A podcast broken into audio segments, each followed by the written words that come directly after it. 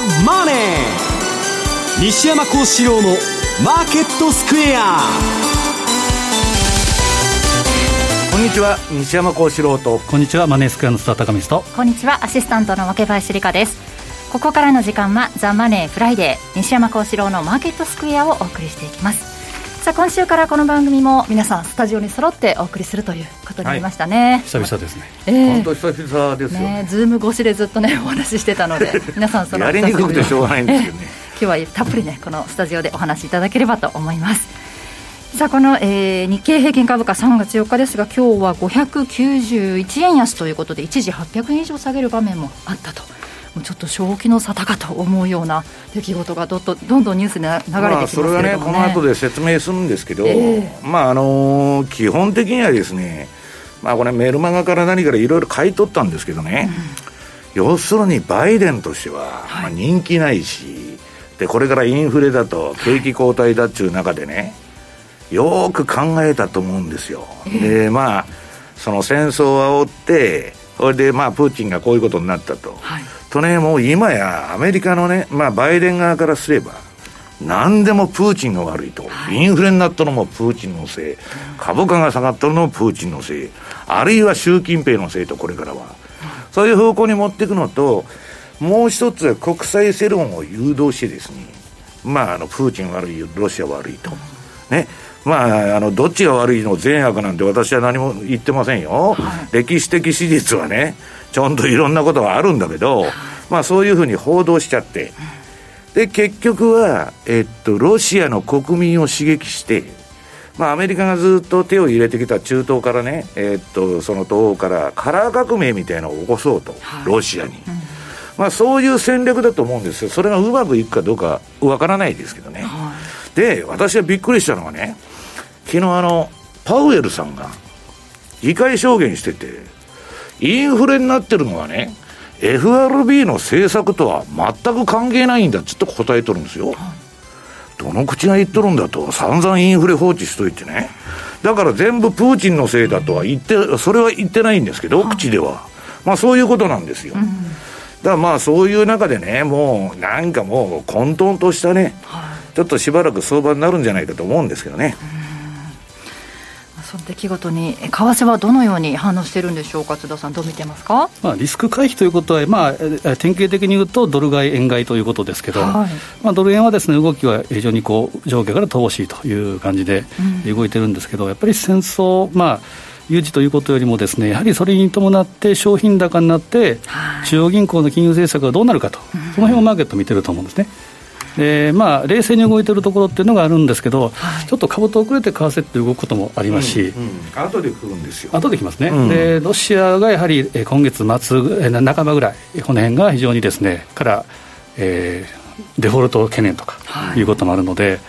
まあ、毎年3月半ばっていうのは気をつけたいというのがありますけど、うん、まあ、シーザーじゃないですけど、3月15日前後って、毎年この動く、でこのあたりをやっぱりちょっと注意したいなというのがありますね。の原発の近くをねあの攻撃したとかいうことでそういう小麦なんかの価格もまた上がったりしたと。まあ商品価格もすべからく全部上がってる、えー、そうですよね、うん、14年ぶりの高値と、まあ、まあ、準備してるのが中国なんでね、はい、大量に金に糸目をつけず買いまくってますから。まあそういうことになりますわね。はい、この辺りのことこの後伺っていこうと思います。この番組 YouTube でも同時配信しております。資料もご覧いただきながらお楽しみください動画については番組ホームページの方にございます。そして投資についての質問なども随時受付しております。ホームページのコメント欄からお願いします。ザ・マネーはリスナーの皆さんの投資を応援していきます。この後4時までお付き合いください。この番組はマネースクエアの提供でお送りします。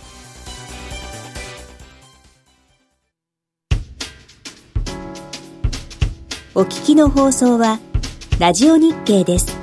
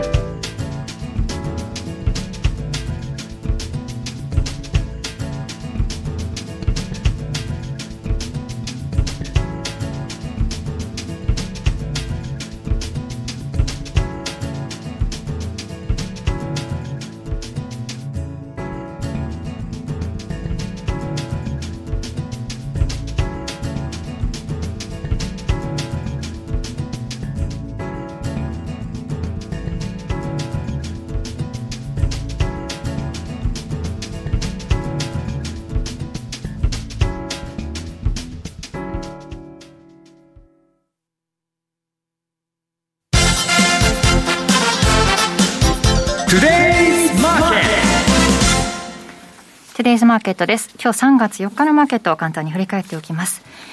え今日大引けの日経平均株価は591円80銭安い25,985円47銭2%以上の下落となっています。トピックスはマイナス36.86ポイントで1844.94ポイント。為替です。現在ドル円は115円の4950。えー、ユーロ円が127円の35、3339あたりですね。ユーロドルが1.10の2629あたりでの推移となっています。ではまず津田さん、為替の振り返りお願いします。はい、まああの足元はやはりウクライナ情勢ということが外せないんですけど、はい、まあ今西山さんおっしゃった通り、バイデンということになるとですね。その空白地帯を作ったということになると、かつて例えばミュンヘン会談のチェンバリンがありましたけど、はい、まあ、ヒトラー融和ってことで隙を与えて、そこに入り込んだなっていうのがまさにプーチンかなと思うんですけど、ちょっと番組始まる前も、西山さんとも話してたのどこをここ、出口で抑えるのか、その目的は何なのかっていうのがですね、非常に分かりづらいっていう、こんだけ大義のない。まあ、引くに引けない状態にしちゃってるってことですよね。ねうん、でこれがまあどこに終わりが来るのかというか、えー、いうことも考えていかなければいけないと思うんですけど、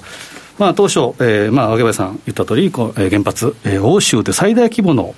えー、ザポリージャ原発、はい、場所がどこにあるかというと、丸一番、これ、グーグルから引っ張ってきたんですけど、ちょうどですね、えー、クリミアが、えー、もう実効支配してたところ、うん、ね、そうですね、南東部、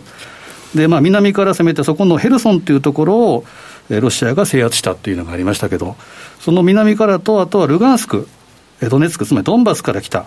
まあ、ここはたまたま行ったんじゃなくて、計画的に住んで、うん、でここに回廊を作ってっていうふうに、まあ、国会の出口を、うん、まあ、戦略的にやったんだろうなというのが分かりますけど、ただ、まあ、まさにその原発、まあ、前は核兵器を使うとか、そういう話もありましたけど、うん、ちょっと全人類を敵に回すようなです、ね、そういう行為、ただ、正確にはその原発の周りの施設とか、教会を爆破したんじゃないかとかいうニュースもありますし。あとは戦争というとプロパガンダがありますから、ちょっとどれがフェイクか。本当でね、嘘かこんなもん分かりませんよ。それぞれにね、あの、プロパガンダ、プロパガンダを両方が言ってるだけで。そのプロパガンダかもしれないニュースに飛びついてトレードするっていうのは一番危険かなというふうに思うので、ただ、まあ、無差別攻撃が拡大しているというのは間違いないなと。で、えー、ちょうど2月24日のロシア軍によるウクライナ侵攻からも1週間が昨日で過ぎてると。で、首都キエフ、まあ、占領どころかですね、えー、制空権も取れてないと。で、地図である通り、その、えー、北方からもベラ、ベラルーシからもこう来てると。まあ、ウクライナ人から言うと、ベラルーシの裏切りだというような言い方もしてますけど、うん、当初は今度、東部、えー、ドンバス2州の、えー、中流で終わるんじゃないかと思って、高く食ってたところが、まあ、キエフ近郊まで来てると。うん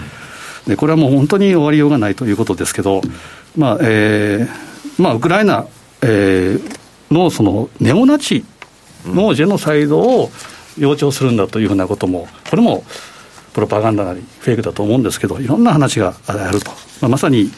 野望ということで、ちょっと個人的に思うのは、秀吉の晩年によく似てきたなと、う征服欲や野望がとにかくあるのかなということがありますけど。でまあ、どこで終わるのかっていうのはちょっと何とも言えません。で、ロシアの1日あたり、ロシア軍の1日の戦費が150億ドルかかると。うんう計算上でいうと、10日もすればもう破産するんじゃないかと、もうもうそろそろ1週間超えてますから、うん、でそういうところで、えー、動いてるというのがあります。でただ問題はですね、えー、この丸2番、やっぱりロシア、えー、スイフトという金融の核兵器で、えー、攻撃されている中でですね、かの永世中立国、スイスまでもが EU 側に立っているという状況でも、四面楚歌ですけど、えー、まずロシアのソブリン債のスケジュールで、直近が3月16日、これが1.17億ドル、ここが非常に、えー、ポイントかなと。でただこれはまあほな、デフォルトするんじゃないんですか？そうですね、基本的には、スイフトから外れてるわけですから、どうやって払えばいいんですか？デフォルトするんじゃないの？じゃあ、スイフトを戻してロシアはね、98年もね、黒字なのに、知っててデフォルトをやっとるくらいですから。まあ、そんなもんは全然気にしてないと思うまあ、基本的に98年の時意思がなかったっていうかですね、まあ、払わんぞと。うん、で、まあ、ここでいうと、数字でいうと、4月4日の21.29って、これが一番大きなところですけど、3月だけで約7億ドル、810億円の支払いを、えー、ソブリンでしなければいけないということもあります。なので、3月16ということで、カレンダー的に考えると、3月14の日曜日がちょうど北京のパラリンピックが終わるということですから。うんあの、98年の時はね、ロングタームキャピタルっていう、あの、ノーベル賞学者2人を上したヘッジファンドが、まあ、ドリームチームと言われた、めちゃくちゃロシア債持っとったんですよ。で、まあ大変なこと、まあそれ狙ってやったんだけど、あの、当時のあれはね。まあ今回はロシアのその国債だとかね、まああれ誰が持ってるのかと。で、今面白いんだけど、ウォール街のその、あの、投資銀行がロシアの社債バンバン買っとるっちゅうんですよ。まあだから、なんか戻るんじゃないのと、平時になれば、えー、もう、あのー、90%安とかそんなになっちゃってるんだから、それ半値戻しでもすごい儲かるんですよ。で、イベントドリブンっつってね、売るやつもいれば、そう買うやつも出てくるんですよ。だからまあ、混沌としてるよね、でもね、普通はそんなでかいリスク取らないですよ。98年の時はロシア国債を買って、米国債売って、また先になったっていうのが、前回98年。うんでその前にアジア通貨危機から来てるっていうことですから、ちょっと状況も違う、まあ、ルーブル高っていうことも今と違いますし、なんとも言えないんですけど、ただ、まあ、この付けが3月半ばぐらいから、まあ、今月半ば、どんどん請求されるというのが、えー、状況です。で、2日、えー、昨日、おとつい、ムーディーズとフィッチはロシアの格付けを6段階引き下げてジャンクにした。で、S&P はすでにジャンクだったんですけど、そこからまた8段階下げてでトリプル C マイナス、まあ、理論上まだ下あるみたいですけど、え最もう下位最下位。まあ、そういう状況で、えー、CDS、これも急騰する中で、えー、西山さんさっきおっしゃった98年の、えー、ロシア、えー、財政財財政危機2.0が、まあ、おそらく来るだろうというところですから、この辺の、えー、落としどころがどうなのか、この辺が注目ですから、しばらくは、いわゆる、えー、地政学の問題で上げ下げという形になりそうですね。そして、えー、あスケジュールについてお話しいただいたんですが、西山さんの方からも、はい。まあ、私はね、えー、もう戦争の評論家でないんで、うん、そのなんだっけ、そのまあ、金融の面からね、はい、ちょっとその相場を見とるわけですけど、はい、うまくいかないまあ、うまくいかないことはね、もうこれから何でもプーチンのせいだと。はい。で、まあ中国がね、今まあロシアとね、融通して、スイフトからね、アメリカ除外されたと。はい、で、まあロシアと中国と組んでまあ融通してるんですけど、まあまあ抜け道はまだいろいろスイフトにしたって何にしたってあるんで、でまあ、うん、そう、だからまあ、日銭はまあ回っていったらいいっちゅうあれなんだけどね、はい、えー、っと、次のその、うん、まあ今日2ページ。先ほどね、その原発が狙われたとか言って大騒ぎになって、はい、まあ全部バーッと下がった時のこれチャートが出てるんですけどね、まあツイートしたやつで。はいで、まあ、あの、欧州の最大規模の原発がまあ狙われたみたいな話になっとるんだけど、うん、本当に狙っとるのか何なのかよくわからないんですよ。ただし、えー、要するにこういうのが出るとね、今アルゴリズム取引っつって文言が、に反応する、反応して売り買いするファンドがすごい多いんで、はい、まあそれでまあ売られたと。で、今度ね、火事、あの、大したことないと。で、まあ火事も消化しましたっていうさっき報道が出たら、アメリカの先物はわーっと戻してきた。だけど日本は戻らない、戻らないまま終わっちゃってるんですよね。な、なん、なんか連動してないみたいなね。ちょっとまあ不思議な感じがするんですけど。で、次の3ページ。これまあ今日資料多いんで、パッパッパッといきますんでね、ちょっと走るかもわからないんですけど、これもう、あの、えー、っと、ノルウェーのね、まあ、穀物の会社が、まあ、食料危機が起こるぞと。このウクライナの問題で。はい、でね、その横は、これも私がツイートしたらあれなんですけど、これまあ、ツイッターからチャート叩いてもらうと、まあ、これ切れちゃってるんでね、4画面あって、もう棒上げなんですよ。すごいチャートですよ、ね。うん。もう垂直に上がっとるようなチャートばっかりで、でこれでインフレにならんわけがないだろうと。誰が考えても。いうことなんですよ。で、じゃあアメリカはね、このインフレに対応するために締めるんかと思ったら、なんのことはない昨日、そのパウエルが、あのわしの責任でないと。うん、FRB は何にも悪くないんだと。ね。FRB の皆さん金融政策でインフレになってるんじゃないんですよと。で、誰のせいかっていうのは言っとらんのですよ。だけど、裏で言いたいことはですね、それ聞いとる人は、ああ、そうか、ロシアのせいかと。ね、プーチンのせいだっていう話になるわけですよ。まあ、ずる賢いなと。いう話なんですけどね。まあ、そうは言いながら次の4ページ。セントルイス連銀の総裁はもっと急激に、あの、金利を締めないと、インフレが収まりませんよ、つってわーわー言っとんだけど、その横のパウエルさんは0.25しか上げませんと、3月は。はいね。なんと7.8%に近いインフレ率になってるのに、0.25上げてどうすんだよと。小麦は1日だけで7%そうそう、だから、ね、例えば実質金利マイナス7%みたいなところで、0.25をね、ね、皆さん、若林さん、津田さん、上げて、なんか効果があるんですか？ね、もう完全に金融政策がホテルカリフォルニア化してて、まあ、あの、この連中のことですから、何かあったら金融緩和に戻るんじゃないかという人も最近増えてきてる。そのぐらい、まあ、インフレファイトする気は全くないと。で、仮にね、インフレでひっくり返っちゃったら、まあいいやと。ね、いうぐらいの話で、プーチンのせいにしとけということなんですよ。で、まあ、そのインフレっていうのはね、大借金国にとって悪いことじゃないんですよ、長期的に見るとね。金の価値がどんどん落ちていくんだから、借金の額も減っていくと。それはともかくね、えー、っと、5ページ。これね、マーク・ファーバーがこ、えー、っと、この前ね、ブログを更新して面白いこと言ってるローマ帝国はね、津田さん、千年続いたんだ。なんで千年も続いたんですかと。千年続いた。徳川でも300年ですよ。千年続いたんだと。中央銀行がなかったからだと。さすがだなと。まあ余計なことばっかしとるわけですよ。でね、自分らでね、あの、なんだっけ、えー、雨を降らしといてね、で、自分だけは濡れないみたいなね。まあ、いつもそのパターンなんですよ。で、まあ、そんなことは言っててもね、そういう世の中なんだから、無法地帯みたいな。我々はね、えー、備えあれば憂いなしでね、まあ、そういう変なことが起きたときに、今、万全のね、インフレシフトとか、体制を引いとかなきゃいけないと、ポートフォリオを作ってね。で、結局は資本主義っていうのはね、その、プラスの配分もするんだけど、はい、ね、儲かってみんなにあの分け合ったりと、今度は借金ができると、徴収しに来るんですよ。ね、徴税権は持ってるし、で、そのマイナスの配分もしてくれるんですよ、不景気になると。で、それはね、社会生活においては、例えばサラリーマンやってたら、リストラされるとか、クビになるとか、あるいは株価が下がるとか、増税になるとか、賃金カットとかね。で、それで借金を縮、あのー、縮小しようとするんだけど、そんなもんでね、大借金っていうのは解消されないから、いつでも最後はね、歴史見てると、インフレで始末する。あるいはインフレでね、もう焼け野原になるという、あの、歴史なんですよね。で、次に6ページ。まあ、ロシアのね、その原油も全部止めるとか、もう過激な意見がバンバンバンバンそこら中で出てるんですけど、そんなことをしたってね、あのー、大衆が困っちゃうわけですよ、結局は。で、あのー、ロシアをもういくらいじめたって、中国が全部買おう言うとんですから、小麦からね、石油から。で、えー、そんなことになってしまってると。で、まあ、JP モルガンはね、まあ、あの、原油がスーパーサイクルに入ったって言っとんですけど、まあ、北海ブレントで180ドル超えると185ドルに、こんな情勢が続いたら達するんじゃないかと。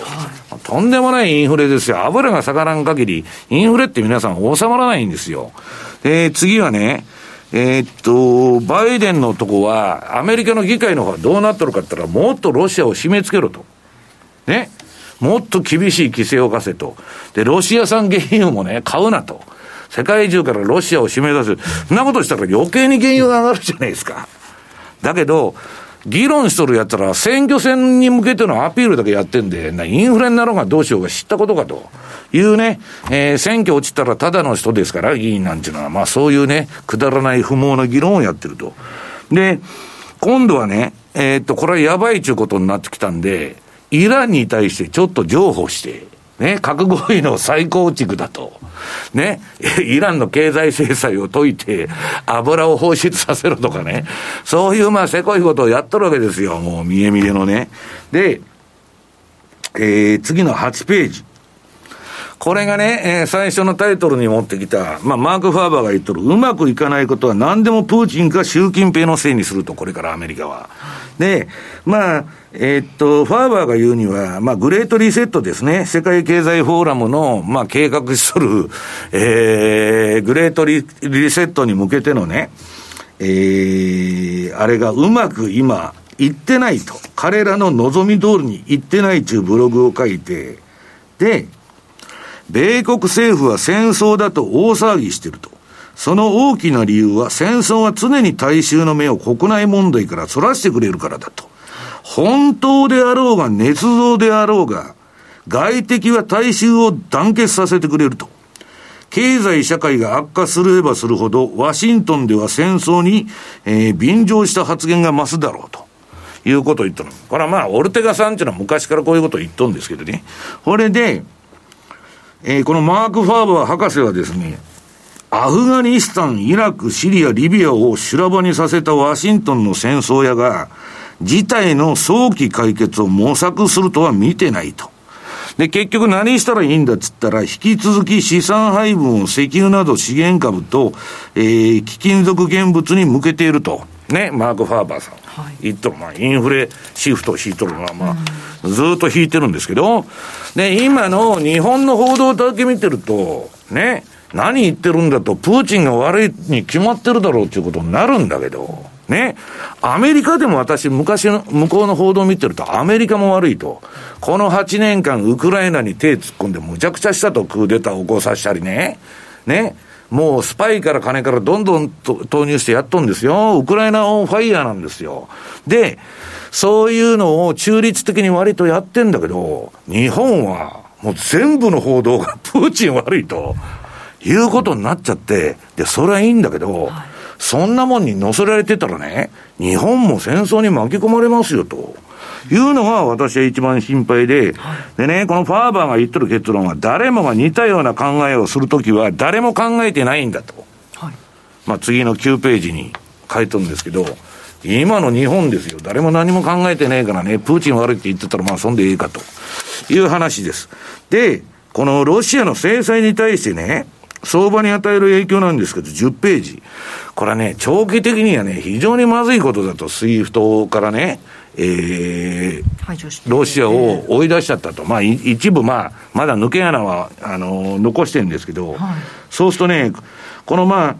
あ、あの、あるそのトレーダーがね、ロシアのウクライナ侵攻がドルにとって転換点の始まりとなると、終わりの始まりになるんじゃないかと。はい、ね、ドル派遣の。で、それはね、今みたいに誰もが必要とするときにね、ドルを、抑えられちゃって凍結されて、誰も使えないと。そんな通貨誰が外外貨準備のね、あれに持つんだと。凍結されちゃうんですよ。外貨準備っていうのは、他の、あの、ドル買ってったらアメリカに預けてるっていうことですから、何もできないじゃないですか。で、そんなことをするにはね、逆効果なんだと、まあ、返り血を浴びるってことですよ。で、これね、パウエルもアホじゃないから、その右側にね、中国は SWIFTに似た独自の国際ネットワークを構築中ってって、昨日議会証言で喋っとる。で、こんなもんはね、私は今まで何度でもレポートに書いてるんだけど、ロシアは SPFS 中、もう SWIFTで嫌がらせばっかされてるから、独自のシステム持っとる。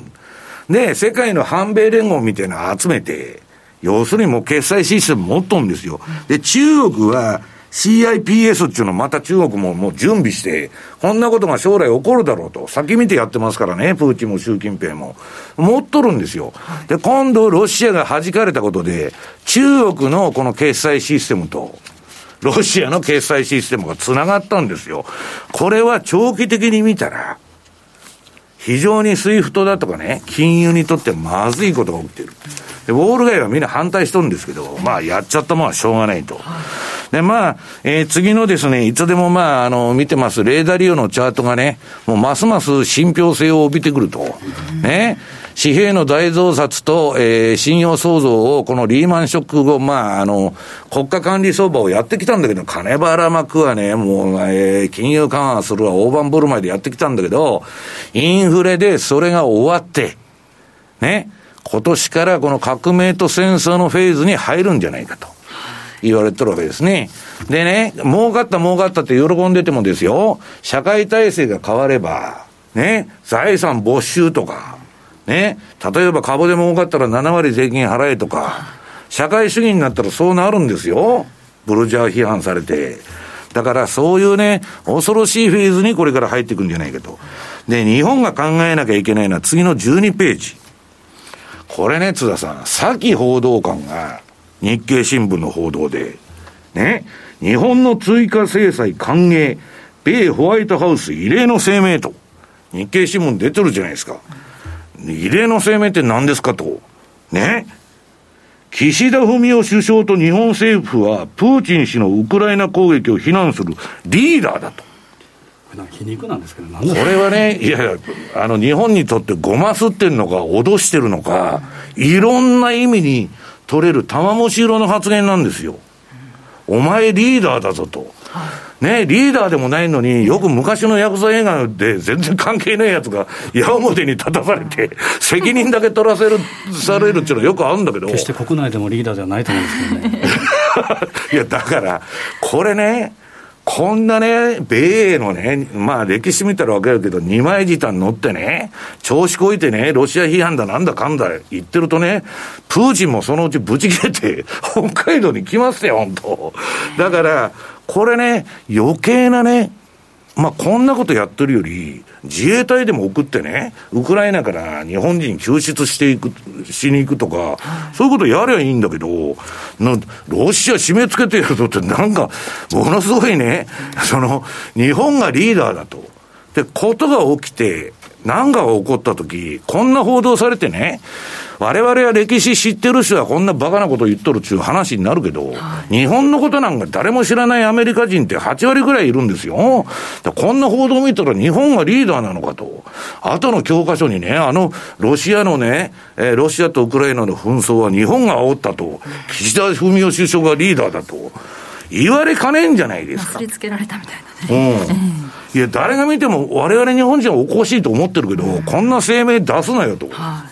うね。まあだから私これツイートしたらね、えー、ダチョウ倶楽部のコントじゃないんですからと、リーダーリーダーと、なんでも責任だけ押し付けて、まあ本当に半もろいというかね、ずる賢いというかね、まあ言っとることはむちゃくちゃだと。で、私はまあその、あの、隣に書いてるのは、米国の行動をなぞるだけではね、いつかウクライナも日本あ、日本もウクライナみたいになってもおかしくないですよということなんですね。はい、以上、トゥデイズマーケットでした。マネースクエア。マネースクエアといえば、特許取得のオリジナル注文トラリピ。2022年はマネースクエア CFD も強化中。小口化によりトラリピがより仕掛けやすくなったニューヨークダウに続き、新たな小口化商品として2月28日に新規上場したナスダック100も取り扱いを開始しました。ナスダック100にはアマゾン、マイクロソフト、アップルをはじめテスラ、ネットフリックス、フェイスブックから社名を変更したメタなど、これからの時代を牽引する100の銘柄で構成されています。世界を代表する株価指数をマネースクエア CFD ではトラリピ運用が可能です。ナスダック100については特設ページにて詳しくご案内しております。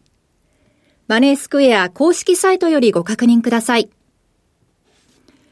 2022年トラ年は CFD トラリピにトライしてみませんか？まだ講座をお持ちでないお客様は新規講座開設キャンペーンをぜひチェックしてみてください。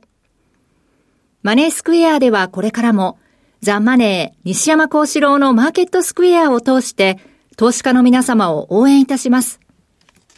毎日が財産になる、株式会社マネースクエア。金融商品取引業、関東財務局長、金賞番号第2797号。当社の取扱商品は、投資元本以上の損失が生じる恐れがあります。契約締結前交付書面をよくご理解された上でお取引ください。お聞きの放送は、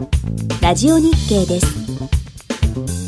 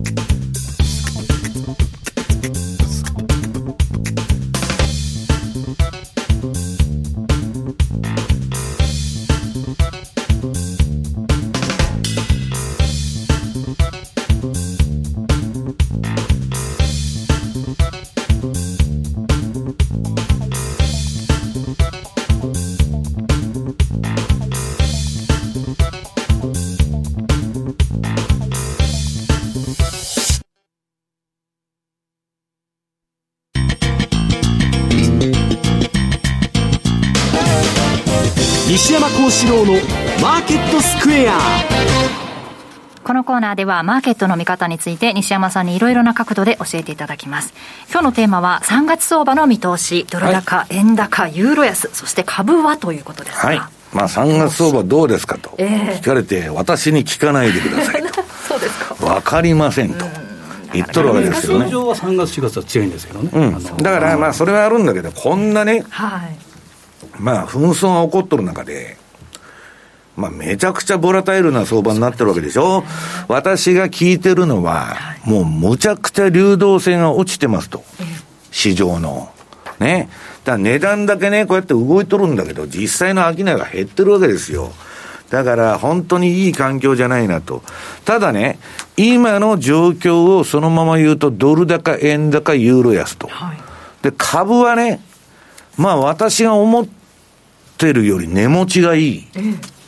まだおしめ買おうとか、そういう動きが出てるんで、はい、まあ全部入りとかそういうふうにもなってないし、まああの、日本なんか強かったじゃないですか、割と、あの、ここ数日。はい、だから、まあ、あのー、どういうんですか、まあこ、この3月相場は難しいんですけど、ややこしいね、バフェットじゃないんだけど、自分がわからんとか見通しが不透明な時はやらないのが一番いいんですよ。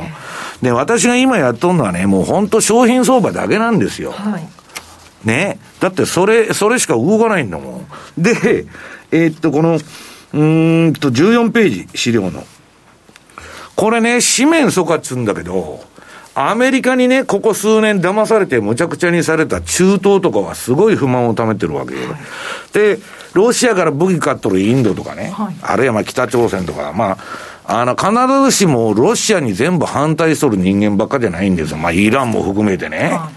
い、で、その非米連合みたいのが、その、あんまりにもガンガンガンガンやっとるもんで、アメリカに不満溜めてる人だっていくらでもおるわけですから、だからそういうね、分断が始まってるんですよ。で、NATO もね、NATO 軍出さないわけでしょあんなもんもう終わったってことですよ。だって戦争が起こってるのに、NATO 軍出さないって。で、NATO に入れ言うとるんですよ。あの、いや、戦争になってんのに応援もしてくれないのにね、そんな組織誰が入るんですか？それね、あの、昔の戦争の時にね、あの、国際連盟が崩壊したのってそういう理由なんですよ。誰も助けてくれないのになんでそんなもん入るんだと。だからそれと同じようなことになっちゃってる。で、えー、っと、次の、その右側にはね、まあ私はその原油をね、あの、昔からまあ、あの、トレードをずっとやってるんですけど、原油相場は怖いと、はい、マイナス40ドルになったらね、この100ドル超えてきたらどうなってんだと、もう140ドルも上がってるんですよ、津田さん。でこんな高いとこ買ってもいいのかとかね、まあ、私のとこ山ほど聞いてくる人がいるわけですよ。はい、で、その次のページ。13ページの、私はどういうふうに売買してるかというとね、これはメルマガに毎週載せてるチャートなんですけど、はい、これは、えっと、ニューヨーク原油の CFD のチャートなんですけど、そのピンク色のね、チャートの線に出てるのが、あのー、買いストップ。このピンクにタッチしたら買いポジションをもう手じまうと。で、売りポジションと手じまうのは、その上のグリーンのね、えー、緑色のラインにタッチしたらもう売りはやめと。はい、と、これが、あの、これね、その、これを ATR ラインって呼んでるんですけど、はい、これにタッチするとポジションが買いになったり売りになったりするんですけど、これはストップラインとしてもこの ATR ね、アベレージトゥルーレンジのラインが使えるわけですよ。と、今、原油が、チャートが買いシグナルが出てずっと高くなっとるでしょ、はい、だけど私はこのピンクのラインにタッチするまではほったらかしでね、タッチしたら自動的にポジションがなくなるようになっとるんです。だから、原油がね、私は500ドルであろうが、1000ドルであろうが、あろうが、買いトレンドが出てたら買うわけですよ。はい、で、売りトレンドが出てたら売るわけですよ。だから、そのストップさえ置いたら、そんな怖くないんだけど、まあ、みんなね、ストップロス置かないんで、こんなね、マイナス40ドルから100ドル超えとる原油なんか危なくて買えるかという話になっちゃうわけで、えー、その次はですね、3月相場じゃあどうなんだと。えー、っと、これ何ページだ ?16 ページ。はい。これはまあいつでも言ってる中間選挙年はね、あんまりもう通常の年より良くないんだけど、特に7月まで良くないんだけど、3月4月は戻すんですよ。で、えー、もっとそれを細かく見たやつ、17ページ。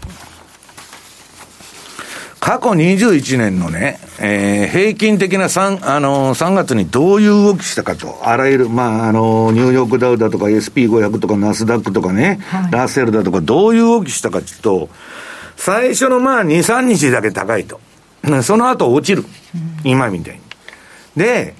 結局3月の半ばから月末までに、月末まで穏やかに戻すっていうのが、3月の一月だけの動き見たらこういう動きするんですよ。はい、じゃあ今年ね、ね、津田さん、それに従っていいかっていうと、まあ、ドンパチやっとるわけですから、この平時にはね、この株のサイクルっていうのは、非常にあの商品相場と違って、えっ、と、為替とね、株のシーズナルパターンっていうのは、大体教科書通りっていううん、なることが多いんだけど、ちょっと怖いなという面があるわけですよ。で、次の18ページ。これね、今株は絶好の買い場だっつってウォール街から声が飛んどって、まあこの私がまあいつでも持ってきてるあのフィアグリードですね、CNN の恐怖と欲望指数が、えー、この前ね、18まで下がった終わりでて、はい、やっとね、底値圏の20まで行ったかいと。うん。いうことで、で、昨日の、えー、今日の朝ですね、ニューヨークのあの、クローズの段階では21です。はい。だけど、これもですよ、20だからそこだと。いうふうにはね、平時なら大体もう戻るんだけど、さて、今の状況で戻るのかどうかというね、不安がある。で、じゃあ株はどうなってるんだちょっと19ページのナスダック100の CFD。ナスダック100っていうの動きが分かりやすくて、まあ売り買いがね、非常にまあ、売っても買っても儲かりいいわけですから、うん、今売りトレンドが出てて、まあそんな強いトレンドじゃないんですよ。振りながらギザギザギザギザ下げとると。だから、楽観したり悲観したり、楽観したり悲観したりね、あんまり日々の動きだけ追っとると、まあやられそうな相場なんですけど、まあ売りシグナルがずっと続いてると。いうことでね、これが買いシグナルが点灯しない限り、まあ私も買いで出にくいというのが今の状況。で、次、次ドル円はどうかと。まあ、ドル円ね、3月ギザギザなんですけど、4月の頭までは、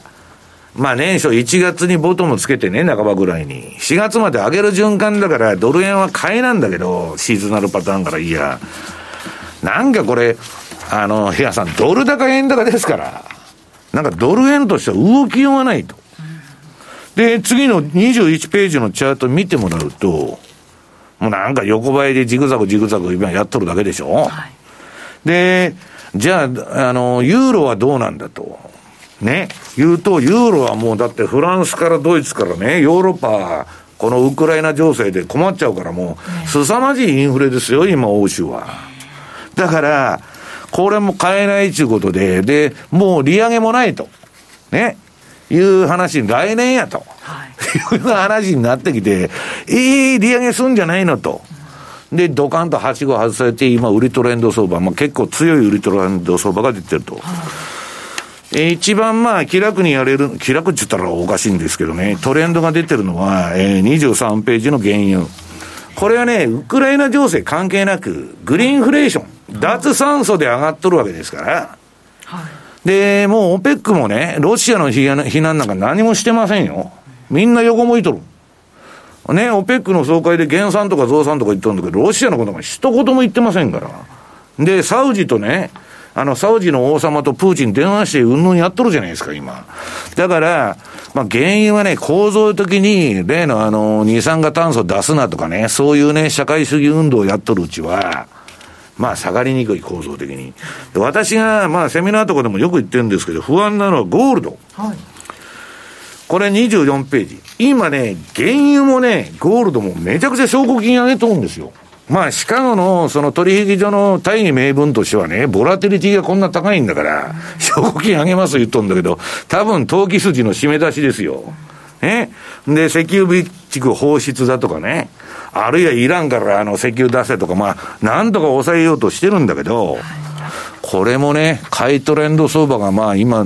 まだね、ピークアウトも何もしてなくて、まあ、この商品、売られても買われてもですね、トレンドが出やすい商品っていうのはもう今コモディティの市場になっちゃってると。で、これは持ってこなかったんだけど、大豆とかね、小麦とかあんなんなったらもうめちゃくちゃな上がり方になっとるわけですよ。で、その後ろには中国がいると。まあ、もう金に糸目をつけずに買ってくると。いうことでね、まあちょっとしばらく落ち着かない相場が続くんじゃないですかね。この状況でね、3月、まあ、経済指標も出てきますけれども、何を材料にして、どう見ていけばいいのかって、なかなかちょっと難しい。経済指標というよりも、0.25なんですから、議会で言っとんですよ、本当、あれですよ、雇用統計ですけど、いや、雇用統計なんか関係ないですよ、0.25決まってるわけです そうそう、0.25なんですから。ね、はい、ということで、以上、FX マーケットスクエアでした。お聞きの放送は、ラジオ日経です。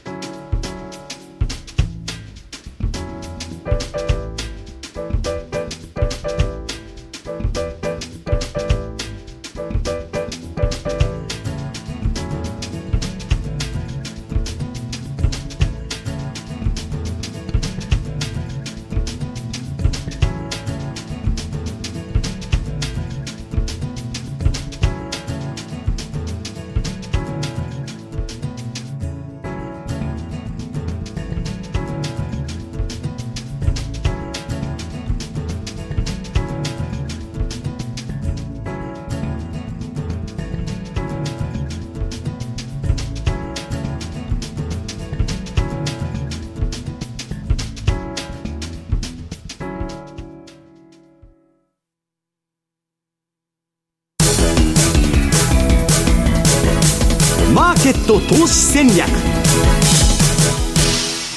さて来週に向けてマネースクエアの FX 投資戦略伺っていきます。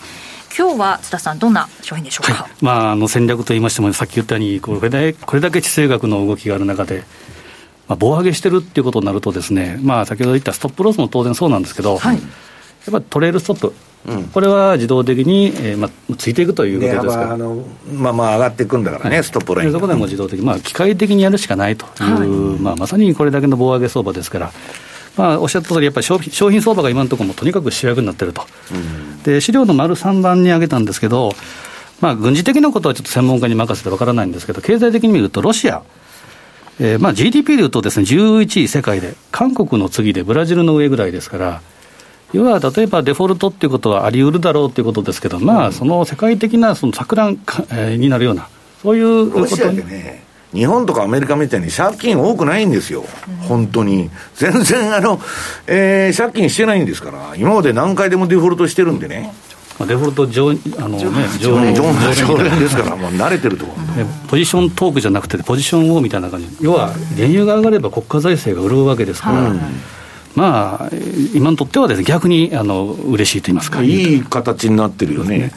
でただ、まあ、産業構造を見ると、やっぱ第一次、第二次、この辺の、えー、産業が52.6%、もう5割を超えてるということですから、うん、基本、天然ガスっていうことは、ロシアよりも一番きついのは、ドイツとかオランダ、ヨーロッパですね。うん、これ、入らないわけですから。いや、だけど、今ね、ウクライナ経由のパイプラインで、この紛争が起きてからの方がね、ガスを多く送ってるんですよ、ロシアは、あのドイツとかフランスに。だから、普通だったら制裁しろっつうんだったら、ガス、ロシア止めちゃうぞと言うんじゃなくて、バンバン売ってる。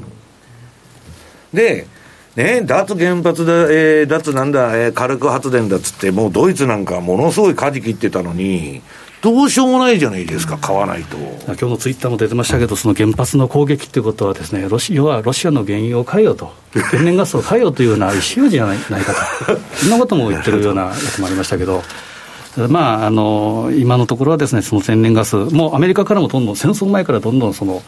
えー、動いてたというのもありますし、まあ、この辺はヨーロッパの方がとにかくきついと、はい、でそのヨーロッパですけど、3月10日、来週は ECB の会合ですから、さあ、どう出てくるのかと。はいまあ、今までみたいに、まあ、言わずにこう強気姿勢を見せるというのがラガルドでしたけど、そういったことを言うのかどうかっていうのはちょっと注目。で、同じ日にアメリカの CPI もありますから、まあ、今晩の雇用統計よりも来週の方が注目かなというふうに見てます。で、丸4番、まあ、ウクライナで見るとですね、やっぱ小麦とかひまわり、まあ、昨日の M2TV で言いましたけど、まあ、ひまわりという映画がありましたけど、あれがウクライナで撮られたと、うん、まさにひまわり畑の黄金色と青空でこの国旗ができてるらしいんですけど、要は小麦がとにかく今、棒上げ、先ほど1日で7%って言いましたけど、今見たら14%上げてますから、まあ、とにかくこれは、えー、小麦は、えー、棒上げという状況になっています。でそれでもですね第三次産業の C ということで、やっぱ航空宇宙とか軍需産業の国でもあるということですから、まあ、ここを取りたかった、もしくは NATO に渡したくなかったんだろうなというふうなことがありますけど、まあ、基本はやっぱり農産物、えー、鉄鋼、えー、天えー、天然ガス、石油、この辺はしばらくは上だろうと。はい、で、これ見るのが丸5番の、C えー、CRV 指数。で、直近で見たら、ロシアのウクライナ侵攻でぼっと棒上げしてますけど、先ほど言った、えー、これだけ、えー、コロナショックから上げてたところで、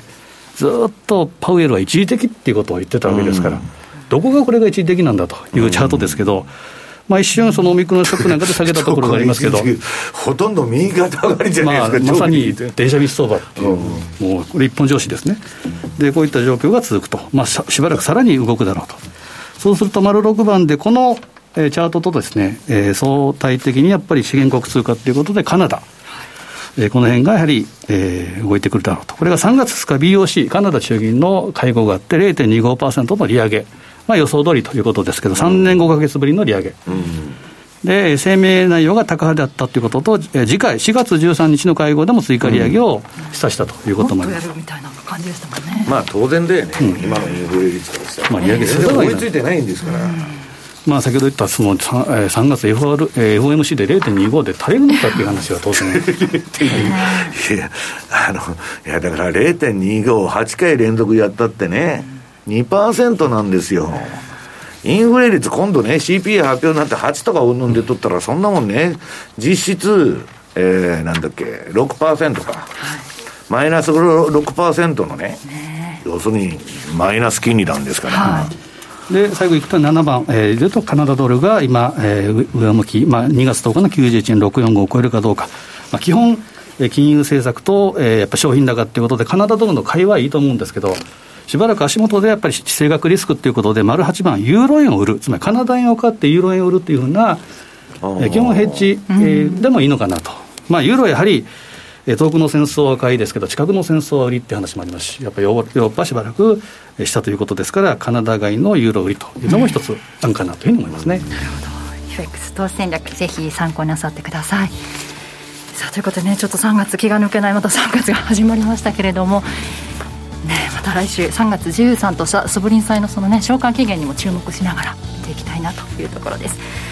さあ番組そろそろお別れの時間となりました。今日ここまでのお相手は西山幸四郎とマネースクエア津田隆光と若林理香でした。さようなら。